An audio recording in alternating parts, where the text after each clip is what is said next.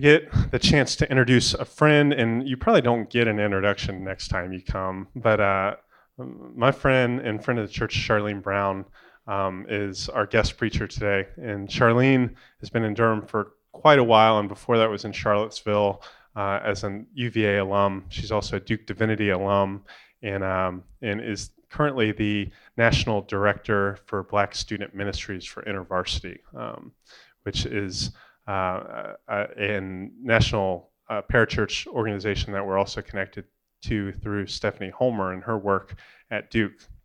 I'm really uh, excited to welcome Charlene. We had her in August, uh, and she joined in on our Philippians series, and you can go back and listen to that as well. Uh, but uh, Charlene, when when I asked her to come, she said it's really an honor to be invited, and, and it's even better to be invited back. So uh, give give her a round of applause as as we invite her back.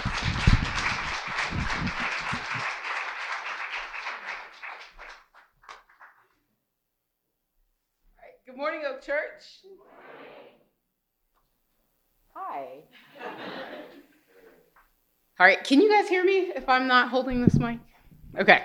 Um, I love, love, love getting to be with y'all.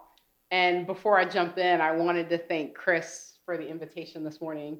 Uh, so, my name is Charlene Brown. I've lived mostly in Durham uh, since 2008 with a short stint in Charlottesville. And so, this is home to me. Uh, I get to, I currently serve as the national director for InterVarsity's Black Campus Ministries, uh, and I get to help staff envision and develop strategies uh, that make sure that every Black student who sets foot on a college campus gets to have an encounter with Jesus. And college ministry has a special place in my heart because it's the place that God used to draw me towards a vision of the kingdom. It's the place that I decided to follow Jesus. Now, I love that in this season of my life, I get to reflect on and use the lessons that I learned from this critical era of my journey, and I get to use it to help shape the next generation of leaders and world changers. Now, like Chris said, I was here in August, and I think I was supposed to be here in January, but something happened. uh, I don't want to discourage anyone who has ambitions for learning how to roller skate, but it is hard and it is dangerous. So I went roller skating, I think it was like the weekend before. I made it about 45 minutes uh, with some bruises, but no serious injuries. Hashtag winning, right? And as we were about to leave the rink, I was kind of scooting my way to a bench, and I fell backwards and hit my head on the ground. Uh, 24 hours later, I was in the emergency room with a serious concussion. So, one of the worst feelings in the world is to call your pastor friend who thinks that they have the week off and say, hey man, I can't make it uh, to preach because I have a concussion. So, brother, I'm sorry and grateful that you would ask again. Well, let's jump into our text. I think Kate is supposed to read John 5 1 through 15. After this, there was a Jewish festival, and Jesus went up to Jerusalem. In Jerusalem, near the sheep gate in the north city wall, is a pool with the Aramaic name Bethsaida. It had five covered porches, and a crowd of people who were sick, blind, lame, and paralyzed sat there. A certain man was there who had been sick for 38 years. When Jesus saw him lying there, knowing that he had already been there a long time, he asked him, Do you want to get well? The sick man answered him, Sir, I don't have anyone who can put me in the water when it is stirred up. When I'm trying to get to it, someone else has gotten in ahead of me. Jesus said to him, Get up, pick up your mat and walk. Immediately the man was well, and he picked up his mat and walked. Now that day was the Sabbath. And the Jewish leaders said to the man who had been healed, It's the Sabbath. You aren't allowed to carry your mat. He answered, The man who made me well said to me, Pick up your mat and walk. They inquired, Who is this man who said to you, Pick it up and walk? The man who had been cured didn't know who it was, because Jesus had slipped away from the crowd gathered there. Later, Jesus found him in the temple and said, See, you have been made well. Don't sin anymore in case something worse happens to you. The man went and proclaimed to the Jewish leaders that Jesus was the man who had made him well. The word of God for the people of God. All right, let's pray. Lord, this morning, this service, these people, we are yours. Pray that you would say what you need to say through me and that you would do what you need to do in us. In the name of the Father, the Son, and the Holy Spirit. Amen. So, we've all probably been in a place of hopelessness at one point or another. Moments when we know that something needs to change, but we don't know exactly what. Moments when we feel like we're just hanging on by a thread. Moments that keep us wondering what is this all for? All we know is that we're waiting for something to give, we're waiting for something to change, and sometimes it feels like we've exhausted all the hope that we have. When I read the story about the man at, Beth, at Bethesda, I'm struck by what I'm struck by what feels like hopelessness. I picture him 38 years ago, eagerly waiting by the water for it to be stirred by an angel, patiently sitting on his mat and waiting to catch a glimpse of his healing. Then one year passes, then five year passes, then 10 years, and then 38 years. For 38 years, he's been waiting and hoping for this miracle. He's been sitting by the pool, waiting and hoping that someone will come along at the right moment and help him get into this body of water. Now, I can imagine how quickly hope disintegrates over time. When I'm desperate, I often feel like my hope is limited. The more time that goes by, the more I start to accept the way that things are and that they'll never change. I'm not very good at hoping because I'm afraid of what it means to be disappointed. I'm afraid that it feels like wishful thinking. I'm afraid that maybe God doesn't see me, that God doesn't care enough to intervene. So instead of hoping, I accept things as they are. I've actually taught myself that it's better to look like you have hope than to actually hope. It's a coping mechanism, and it works keeps me from being hurt. I don't know if you've ever felt this kind of desperation before when you've been waiting on something. Maybe you've been waiting to experience some kind of healing for you or someone in your family. Maybe you're facing the worst kind of obstacle in your life. Maybe you've been on the job market for months, maybe years, and can't seem to catch a break. Right?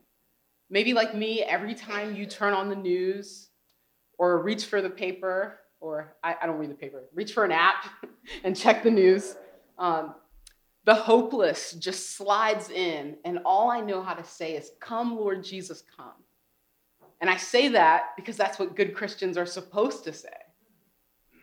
Or maybe you've been hoping and praying, trying to have a baby with no success, right? Maybe you're single and you're longing to be in a relationship Maybe you've been praying for a job that, that is satisfying and that uses your gifts and your talents.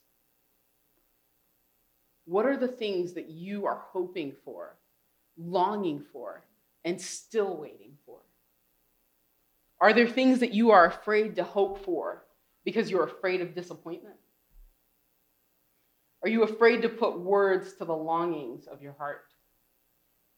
So just think for a moment. What is that thing for you? As I was studying this passage and reading over John 5, there was a poem that kept coming to mind. And that poem was Langston Hughes's Dream Deferred. So I want to read it for us this morning. What happens to a dream deferred? Does it dry up like a raisin in the sun? Or fester like a sore and then run? Does it stink like rotten meat or crust and sugar over like a syrupy treat? Maybe it just sags like a heavy load. Or does it explode? Dreams deferred make the heart sick, right? That's what Proverbs talks about. Desperation and hope go together, but over time, there's only so long that we can sustain the hope that our hearts long for. When you hope for a while and your circumstance doesn't change, other questions start to come up, right? We seem to move from waiting for the thing to asking deeper questions about whether we matter enough to others or whether we matter enough to God. You go from, why aren't I being healed, to, does anyone see me? Does anyone notice me? Does anyone care? Am I worthy? I'll tell you guys a little, a little story about myself. I feel like I'm being really transparent this morning, but what am I not, right? Uh, most times. Uh, so, uh, by the time I was 13 years old, uh, d- depression had kind of been had become this kind of normal mode of operation for me. I grew up with a single dad who worked 18 hours and was pretty unavailable to us. Uh, my dad also did not believe in therapy or counseling, and um, my mom passed away when I was uh, uh, two years old or so, and he just hadn't dealt with that or helped us to deal with it. Um, I used to joke that my dad's love language, if you've read Gary Chapman's five love languages, I think that there's a sixth. We used to joke that his love language was anger because that was his way of expressing love for us. And by the time I was in college, I had struggled with depression for about eight years and had unsuccessfully attempted to take my life five times. Uh, everything felt hopeless. Everything about uh, my upbringing had felt hopeless, and I got to college thinking nothing can or will ever change. I spent so much time wondering and waiting for a sign that I was someone who was seen. I've never felt such desperation and hopelessness in my life before, right? Hopelessness had become my norm, and it, it had become the thing that I clung to and made excuses for. It was comfortable. When I think about this man who was sitting by the pool, I think about all of the details that John doesn't give us, right? He's been sitting at this pool, he's hopeless, and day after day, nothing changes. But I think similar to, to him, I felt this, right? Jesus sees us in the moments when we feel unseen. So here we have Jesus happens to be walking by, and kind of a side note, uh, this pool of Bethesda was kind of un- under street level. So Jesus would be walking by, maybe above street, and something about him walking by this place makes him go down to this pool, right? So he walks down. It's not like a through street. He actually has to go there, right? So there's an interruption in the story. The passage says when Jesus saw him lying there and learned that he had been there in this condition for such a long time, he asked him, do you want to be well? It always strikes me that Jesus sees people. He doesn't just give a cursory glance, but he sees them and says, I know you, right? I know you deep inside. When he sees them, even at their worst, scripture always says he moves towards them. As if to say, I'm not afraid of your questions. I'm not afraid of your mess. I'm not afraid of your junk.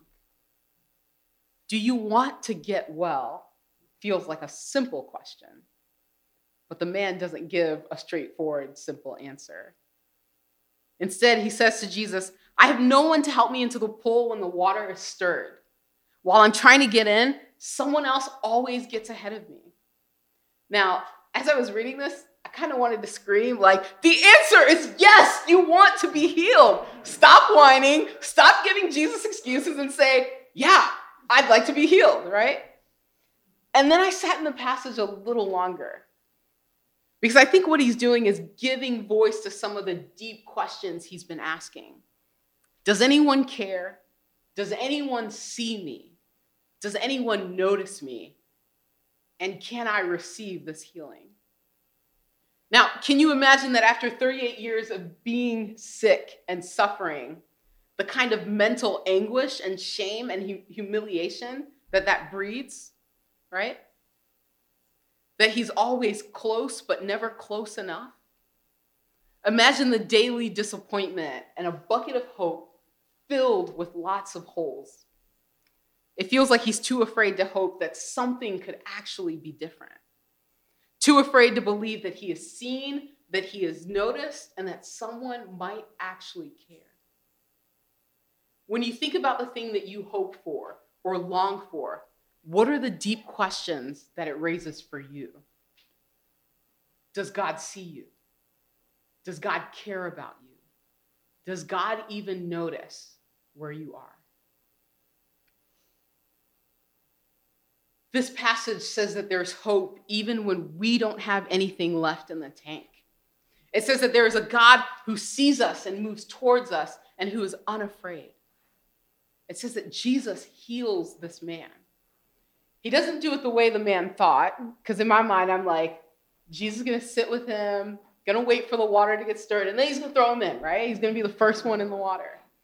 But instead, Jesus simply says, Get up, pick up your mat, and walk. When I read this passage, I get a sense that the healing Jesus performs is physical, but also it's about the deep internal work of healing that addresses all the questions that this man is asking. God is not afraid of our deep questions. He's not afraid of the questions we wrestle with. He's not afraid of our hopelessness or our fear. He sees us. He says that we matter, that we are cared for, and with great compassion demonstrates his love for us. So, a few, a few years ago, I worked with a student. Her name was Amaya. Amaya would come to our campus ministry meetings, and she would sit in the back of this really large lecture room, and she would weep during worship and during the sermons. And then she would slip out right after the last song was over. And week after week, I would look up after the meeting to go talk to her, and she was gone. I knew something was up because she was always moved by what was happening in the room, but she didn't know how to engage anyone or even think about engaging Jesus. So, as a good campus minister does, I tracked her down and I invited her to lunch. And Amaya said she kept coming because she knew that something special was happening in the room. She said the in the room, it gave her hope that there was life that she had never experienced before. She wasn't a follower of Jesus, and she also didn't believe that Jesus saw her or cared for her. She had a lot of fear when she talked about not being able to hope. Amaya was afraid of also being disappointed. She, would con- she was convinced that Jesus, that if Jesus really knew who she was, that he would have no interest in her whatsoever. She had taken to watching other people experience life and healing, but not being able to want it for herself. So, like a good campus minister does, I said, Well, let's see if that's true, right? Like, let's meet together once a week. Just give me four weeks. That's it. You don't have to meet with me the whole semester, but let's meet for four weeks. And I decided that we were going to read John 1 through 4 together. With every chapter, she saw the way that Jesus looked at people with compassion, the way that he engaged them, the way that he went out of his way to actually see them. This was the game changer for her. I still have these very like vivid images of the day that we read John 4 together. Right? We were reading about the Samaritan woman and Amaya just started weeping she started weeping because she realized that Jesus sees her and cares for her and knows her present, her past, and her future, and still offers her living water. This was the hope that she needed. So, whether you're a follower of Jesus or not, I can assure you that Jesus sees you, that he notices you, and that he cares about you. He sees us right where we are, in the midst of our mess, in the midst of our junk, and he has great compassion on us. Now, I have to say that there is so much in this passage that during my prep, I was like, there's like four sermons here, right? Uh, and sometimes I try to do all four, but this time I said, I'm going to stick to what I feel like the Lord's leading me to. All right. One of those sermons that it would be fun to preach was one on waiting and hope, right? What does it mean to hope? Second, breaking the Sabbath, right? Like this raises a whole lot of questions about can a healing happen on the Sabbath, right? Uh, that for the sake of kingdom work, it can. And another on what to do when you're approached by the haters of this world. So while I was reading John 5, uh, I scratched my head often. Like, I, I, seriously scratched my head. I think I picked it up from like cartoons or something as a child. But I, I'm like, what, what is this, right? I just couldn't understand why Jesus would have this man get up, pick up his mat, and then walk, right? Why take the mat? When you've been a staple in the community for 38 years, people notice. They recognize the mat. I think the mat is probably a sign to the community that this man had had an encounter with Jesus, that he had been made whole, right? You might not recognize the man because he's like up and walking and doing stuff, but you recognize that mat, right? You've seen it day after day for 38 years. I think the mat was also a physical sign of the internal healing that he experienced. What if the thing that accompanied us in our hopelessness is the thing that we carry with us as a sign of God's steadfast love for us. I often think that what God does with our hurts, our frustrations, our anxieties, our stories, our past, and our baggage, that God uses that for our future story. I often wish that I didn't have the scars or remember the hard memories, um, that I didn't carry on the baggage of my life. And then I read about this man and what I assume is probably like this gross, filthy mat. It's the thing that connects him to his past. It's the thing that he used every day for 38 years. It's the thing that would remind him of his junk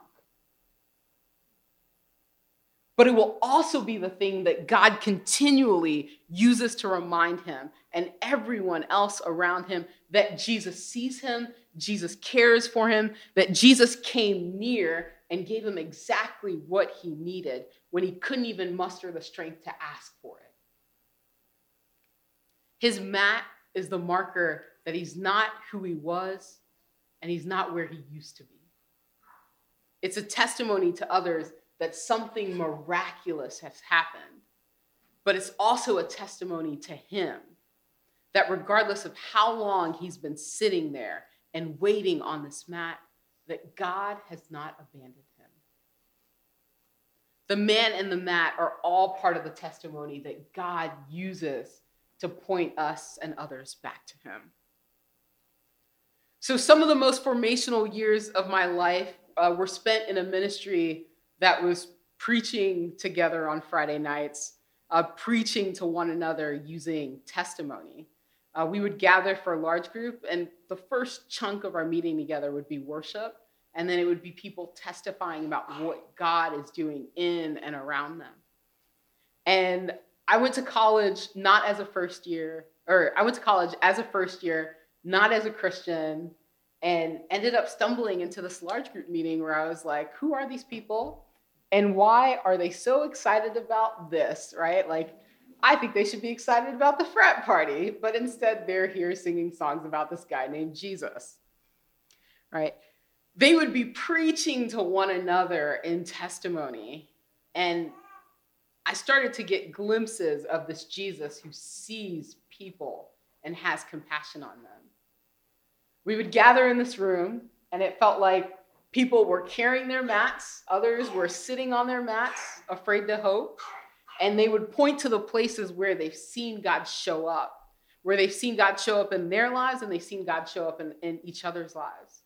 And they would say to each other, God sees you. You matter to God. God cares about you. And I felt like in my doubt and distress and in my depression and inability to hope that something could be different, I had this encounter with God. I saw the eyes of Jesus on me for the first time. That was the game changer that whether healing came or not, that God had been answering the questions that I'm seen, that I matter, and that God loves me. It felt like it took a few years for me to climb out of depression but that crappy, filthy mat that I used to sit on has become my Ebenezer, right? It's become a sign for me that God shows up in the middle of mess and hopelessness and turns the terrible places of my life into praise. God shows up. And God sees and interrupts our stories and gives us one that we never imagined could even be possible. So, what's the thing that you're longing for? Where do you feel hopelessness the strongest in your life? What's on your map? Because this morning, I want to remind you that God sees you, that God draws near to you and that the work of healing that he wants to do to you and bring to your life will be good. It might not be what you want it to be. And I know that that sucks. Can, can I say that? Uh, but it will be a testimony for you and for all those that you encounter that God is with you and that he has not abandoned you or forsaken you. Let me pray for us.